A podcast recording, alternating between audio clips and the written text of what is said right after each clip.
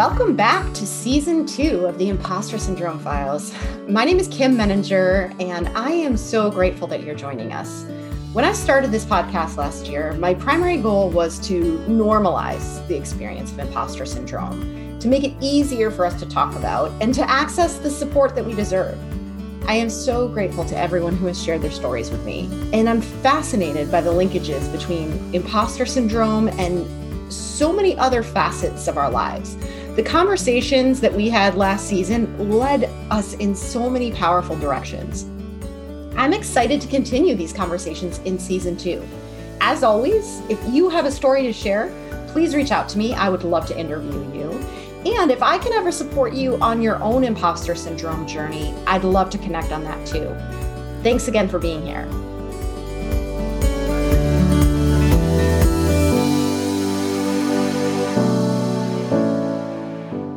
Welcome, Stacey. I am really excited to be having this conversation this morning, and I'd love to start by just inviting you to introduce yourself. Tell us a little bit more about you. Well, great. I love to talk about me. Uh, uh, I have been an entrepreneur for, oh my goodness, 33 years. Um, so I must have started when I'm 12, I'm sure. Um, but I, I, come from a marketing and live event background, and I've had a couple of very successful multi million dollar agencies um, over that 30 year period. And it uh, was one of those experiences where I got a lot of awards and I got a lot of, you know, outside validation, if you will, for what I was doing in those businesses. I was named top entrepreneur in Atlanta, or well, top 50 entrepreneurs in Atlanta under 50. Uh, at one point, uh, our agencies were named uh, top 100 IT agencies in the United States twice. You know, I mean, it looks really good, right? Um, and behind the scenes, uh, we had all kinds of fun um, dysfunctions. You know, I married and divorced one of my business partners. I don't necessarily recommend doing both. I would pick one. And I, uh, I have had health issues as a result of the pace that I kept. And so I have recently reinvented myself as a speaker and an author. And it's very interesting because a lot of what I did and experienced during those agency years and also starting over at age 50 is something that uh, really has brought up the imposter syndrome. So I'm excited to talk with you. I'm excited that you're here. And you have already shared a little bit about how imposter syndrome has shown up for you in just the external validation piece, right? No matter what people say about you in the outside world, doesn't always connect with us. We don't always internalize that. Can you say more about your own experience with imposter syndrome? Uh, it has haunted me my whole life. I I think that uh, I probably can't remember the first time that it showed up, but for me, it shows up with an internal dialogue that sounds something like this I am not blank enough. Mm. I am not smart enough. I am not well known enough. I am not skilled enough. I am not something, uh, credentialed enough, whatever. Uh, I'm not something enough. Uh, two, whatever it is that I'm feeling called to do. And uh, the internal call is what uh, moves me forward. But the imposter syndrome is what is the fear that holds me back. And um, I, I, had that experience when i was uh, I think 14 years old. I just got to talk to a class of 14 year olds and share this experience and it was amazing to me. I'll give you a little teaser. What i shared with them almost to a kid a teen they responded with oh it's not just me. Mm. And I won uh, external validation. I won the Young Authors Award at age 14 in Louisville, Kentucky. And my prize was $50. So I knew that I could make money as a writer. My prize was $50. And then I got to work with a uh, professor at the University of Louisville in my hometown. English professor. So I'm 14 and I'm working with an English professor at the university, and she treats me uh, very respectfully as if I were, you know, a 22 year old. And in doing that, she gave me constructive criticism of my writing, except writing is very personal mm-hmm. and creative. You know, I, I, I really resonated with um, Amanda Gorman uh, reciting the poem at age 22 in front of the nation, you know, but it's very personal. And so I took her constructive criticism personally. Mm. And that shut me down. Now, it was my choice, it was my belief that shut me down. It wasn't her. But I shut down for more than two decades. I had thought of myself as a writer and I stopped thinking of myself as a writer. I'm back, but that was a big deal for me. And then when I started my first agency in 1997, you know, you couldn't Google anything because there was no Google in 1997. Uh, so I'm starting a business for the first time. I have no experience or track record running a business, although I had track record doing what I did for a living, which was at the time graphic design and creative direction.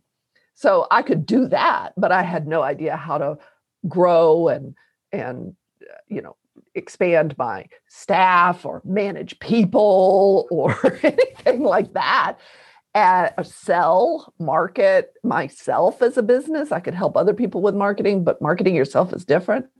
Oh my goodness. I i, I didn't think i could do it. And so it it took me probably I would say probably about five to seven years in that business before I actually had a sense of confidence that I might have an inkling what I was doing. So you believed you didn't know what you were doing, but you were doing it the whole time, right? What was what was happening during those 5 to 7 years that allowed you to eventually build that confidence? What what what were you doing to manage that voice so that it didn't keep you from moving forward with the business? Um, it's really interesting because um, I think in many regards it did still hold me back. Mm. All right. What I what kept me moving forward was a sense of I've gone this far out into the into the deep waters that I have to keep swimming. All right. So so I had put myself far enough out there that there was no going back. That's one. Two, and I'm not sure that this was a good thing or a bad thing. It was just a thing. I brought on uh, team members uh, who worked for me who I did not feel threatened by. In other words, I knew more than they did. And that actually, I think, inhibited the growth because I wasn't willing to hire someone who was more experienced than me because then I might be threatened. But what I did do was bring in business partners into the agency who were more experienced than me. And there was a lot of struggle, possibly driven by my um, lack of confidence uh, and feeling like I was being railroaded in some cases or overridden in other cases that uh, created a conflict between the partners. So, so I was moving forward because I felt I had no choice. Mm. You always have a choice, but I didn't feel like I had a choice but I also was surrounding myself with, I'll, okay, I'll put it this way surrounding myself with people who were teaching me what not to do. Mm. And so today, I don't feel a need to uh, bring in people who are less experienced than me. I, I bring in resources that are uh, able to do things that perhaps are not where my time is best spent that's a very different infrastructure. And I'm also not looking for a partner to do it for me. Mm. And yeah, I'm curious if there was a turning point mm-hmm. or was this a natural evolution as you got more comfortable? Well, I, I, educated myself, and that that is a big um, focus of my life is to continue learning and growing and evolving. Uh, I do know that very successful people uh, can have some of the worst imposter syndrome possible. I think I think it develops at different levels as we go, and somebody might not have it at one level, but they do it the next level. Mm-hmm. And uh, I believe I had it in different aspects of my life. But when it came to business, which is where I personally, and I think most of us are the same way, where I personally derive the greatest part of my sense of self worth is in my work.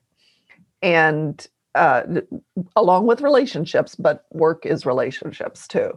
And and so it's important to me to keep reinvesting in that because it's of greatest importance. And so I was reading a tremendous amount. I was attending a lot of courses. I was studying how to be more efficient. I was learning how to manage we we were doubling in growth and revenue every year for 7 years in a row we were doing something right mm-hmm. you know but what we also had was a tiger by the tail because that kind of rapid growth can quickly outstrip your process. And so, you know, I was studying that and I became the expert within the organization about how to navigate that. And I also found myself becoming an expert and, and advising my clients on how to navigate that. So that expertise mm-hmm. likely gave you a lot more confidence and perceived credibility to some extent too. I think I, I'm yeah, uh, well, it's all about the internal perception because, you know, I could be getting, you know, top 50 entrepreneurs in Atlanta and say, "Oh, it's just a fluke." I mm. could totally do that to myself. Today, I I acknowledge that I actually was a very successful entrepreneur at that time even though I did not give myself credit for it. Yeah. And and that's the interesting thing. I think part of it is experience, right? It's just uh, uh, the ability to look back in mm-hmm. hindsight and see things through a different lens. But mm-hmm. I also wonder, I want to I want to just ask you about this thing that you said early on of the I'm not blank enough. Right? Oh yeah. and and I want to tie that to what you were talking about of, of really studying and building expertise in this area. Mm-hmm where's the line? Where's the line in your mind between truly not having enough experience and wanting to go out and access the resources that can help uh, educate you on the areas where you don't feel like you have enough information yet and just the pressure, the inner critic, the, the, the whatever you call it, to always be comparing ourselves to somebody else who will inevitably know more than we do. And so we're just kind of engaging in this endless education resource collection process that isn't really buying us anything. Um, but the but the delusion that that we're getting smarter or more educated along the way. So where's the line between those two? Is yeah, what you're really like, looking at? Yeah. Yeah. Well, I, I think I perceive it not so much as a line. What I perceive it as is self-awareness and uh, a consciousness. It's where we begin to see the patterns of what we're doing and where it's working and where that's not working so great for me. And so, what I have learned, and unfortunately, fortunately, I have learned it more than once until I really get it. I don't know, uh, but but what has really hit home for me, and and I I talk about this in um, my book, Own Your Own Shift. You have to say that very carefully. is what we must know is what it is that we're being intuitively led to do. Because the intuition is that inner guide that is not negative. It is not it's actually not emotional at all. It just knows. This is next. Do this. And learning to trust that is and and, and be able to connect with it on demand was a lifelong process for me. I started, and, and I also talk about this in, in the book. I started my first agency after having worked five years with no vacation, no break, at work at seven till seven. So 12 hours at work, lunch at my desk, you know, talk about imposter syndrome driving you forward. Mm. Took a vacation for the first time and went to Sedona, all this wonderful, you know, energetic, gorgeous landscape, sat on top of one of the energy vortexes, which, whether you believe that stuff or not, it's got the best day view you could imagine. And sat there and meditated and i got what i call a download where the voice of intuition is very clear and almost feels like someone articulating the words in our mind. And I, I have no doubt that probably like the references to you know biblical uh, you know prophets or whatever that that was their experience too. They just didn't have words for it. But it, it said it's time to go out on your own that's what i heard. Mm. and I, and there was no questioning it. It was like okay then i guess i'll be going out on my own. And in 30 days i had started my first business and had two enormous clients on my roster without burning any bridges mm. you know?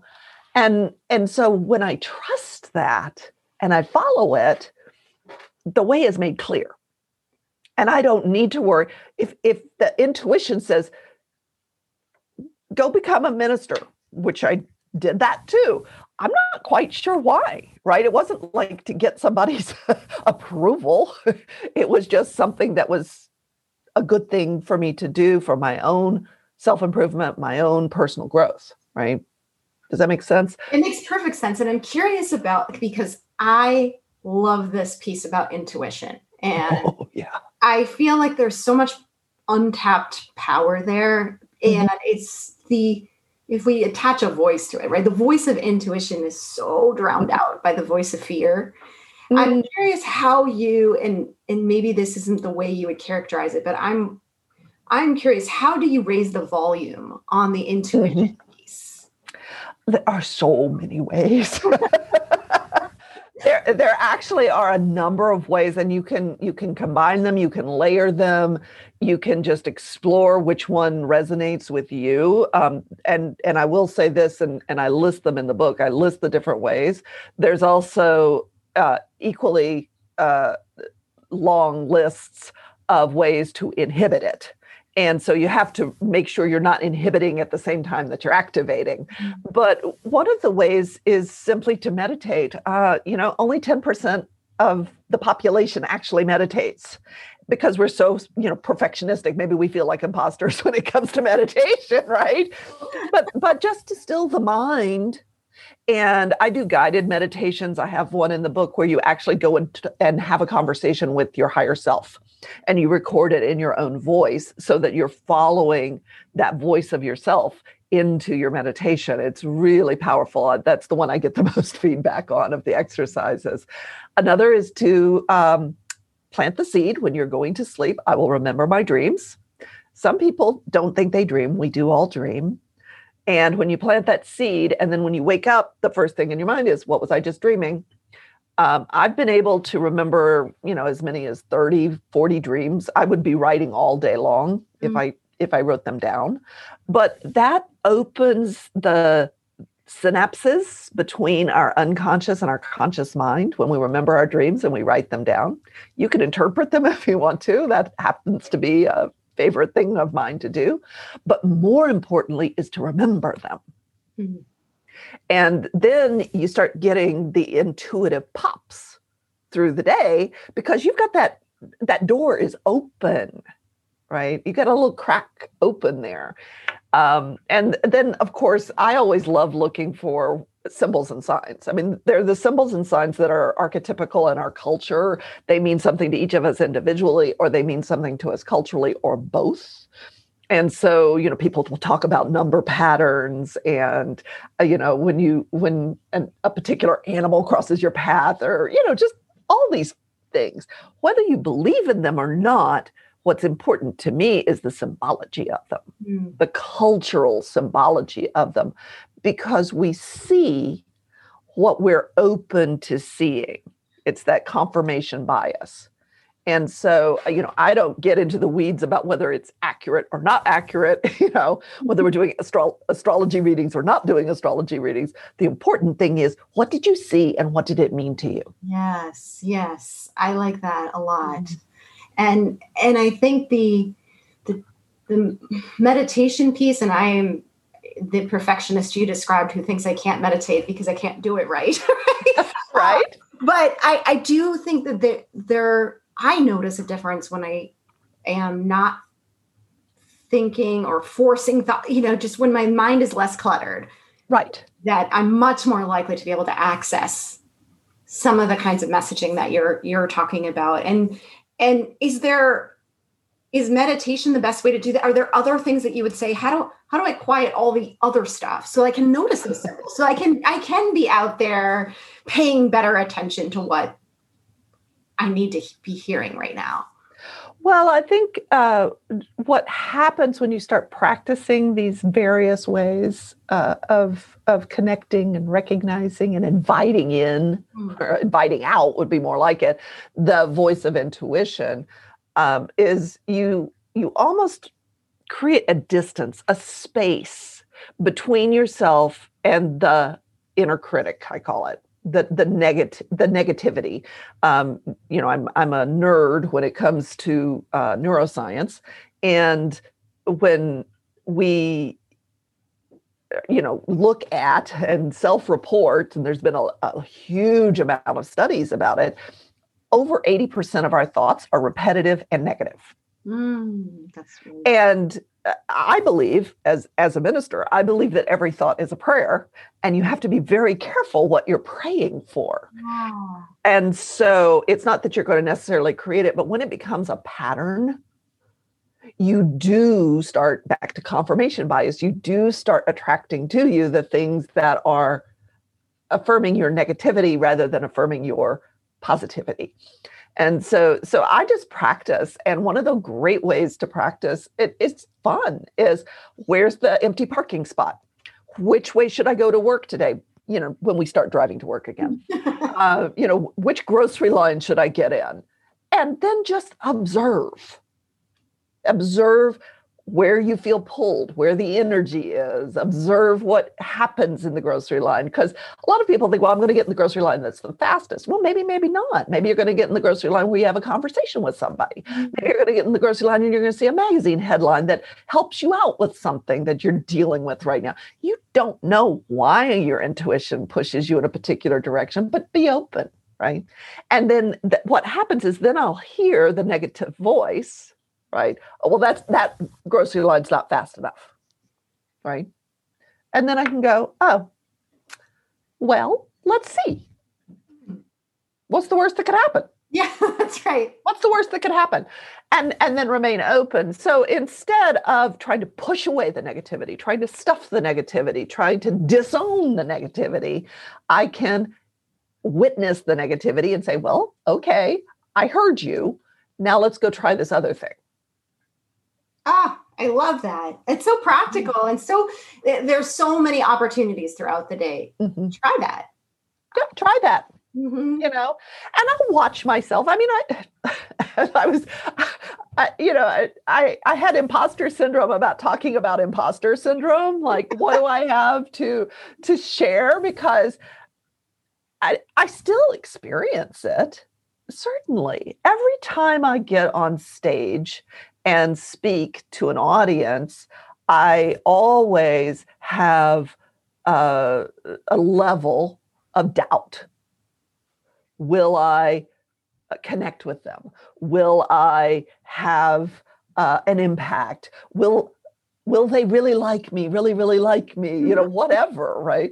And it never fails. If I can step into that presentation from a place of giving rather than getting, from a place of being heart centric, of uh, uh, I, I advise other speakers love your audience no matter what love them it comes back in spades. And to me, that's the best way to break through in any kind of imposter syndrome is to focus less on what I'm going to get and more on what I can give. And it's always an energetic exchange. I don't have to give money. I don't have to, you know, give time I don't have set aside. I can just give my attention and my heart. That resonates with me so much too, because I always think about it from the lens of being of service to the people around us. And I think when you are outwardly focused on how can I give, how can I be of service, how can I show up from this heart centric place, there isn't as much space in your brain to be worried. exactly. you know, and so it has that effect of quieting those voices and it becomes self-perpetuating in right. in many ways. I absolutely love that. Um, is there anything else that you would say that you actively do or that you actively think about in moments of self-doubt? And I'm glad that you shared that it's still true for you because I don't sure. think it's something that goes away, right? I do think it's something we manage. We become more self-aware. We we become stronger, but it doesn't go away. It's- right, right. Oh, I mean, my goodness, yeah, lots of things. It kind of depends on how it shows up. Um, if if my imposter syndrome is triggered by something that someone else said, um, I, I I've kind of practiced, I guess, um, the the idea that I assume the goodwill of others. And I also realize that anything that they may have said that triggered something in me is not personal. It's not, there's no personal attack there. Just like with the professor, there was no personal attack on me. I chose to take it personally. and I get a chance to say, what part of me still needs to heal here? Because imposter syndrome to me is, is a wonderful um, road sign that says, hey, pay attention. You need to heal right here. Mm-hmm. This needs healing. And so, so I don't necessarily try to heal it right in the moment, but you know, I might do some some meditation and journaling and that sort of work when when I'm aware that that's come up. And uh, sometimes it's just an email or I've spent oh dear too much time on social media which is still part of my work, so I have to, but you know, I just step away. Just step away, put some distance between myself and the trigger because there are always triggers. You're absolutely right. Um, he, I've loved this conversation. You have brought such great insight and such practicality to a to a conversation that's hard to wrap your arms around. you know? so true. so true. Yeah, I really, really appreciate it. And and you know, I just want to wrap up with what motivated you to want to be here today. What, what are you hoping that people will take away from this message? Well, I think where I am in my work right now, uh, you know, I've moved away from having an agency and to being a leadership and executive coach, um, where I'm really working with others who are on the same path and the same journey that I've been on. And so my focus is about taking the life lessons that I've learned, the good ones, the bad ones, the ugly ones, all of that, and really being able to give back because I, I think that it cannot be overstated the connection that we all have to one another.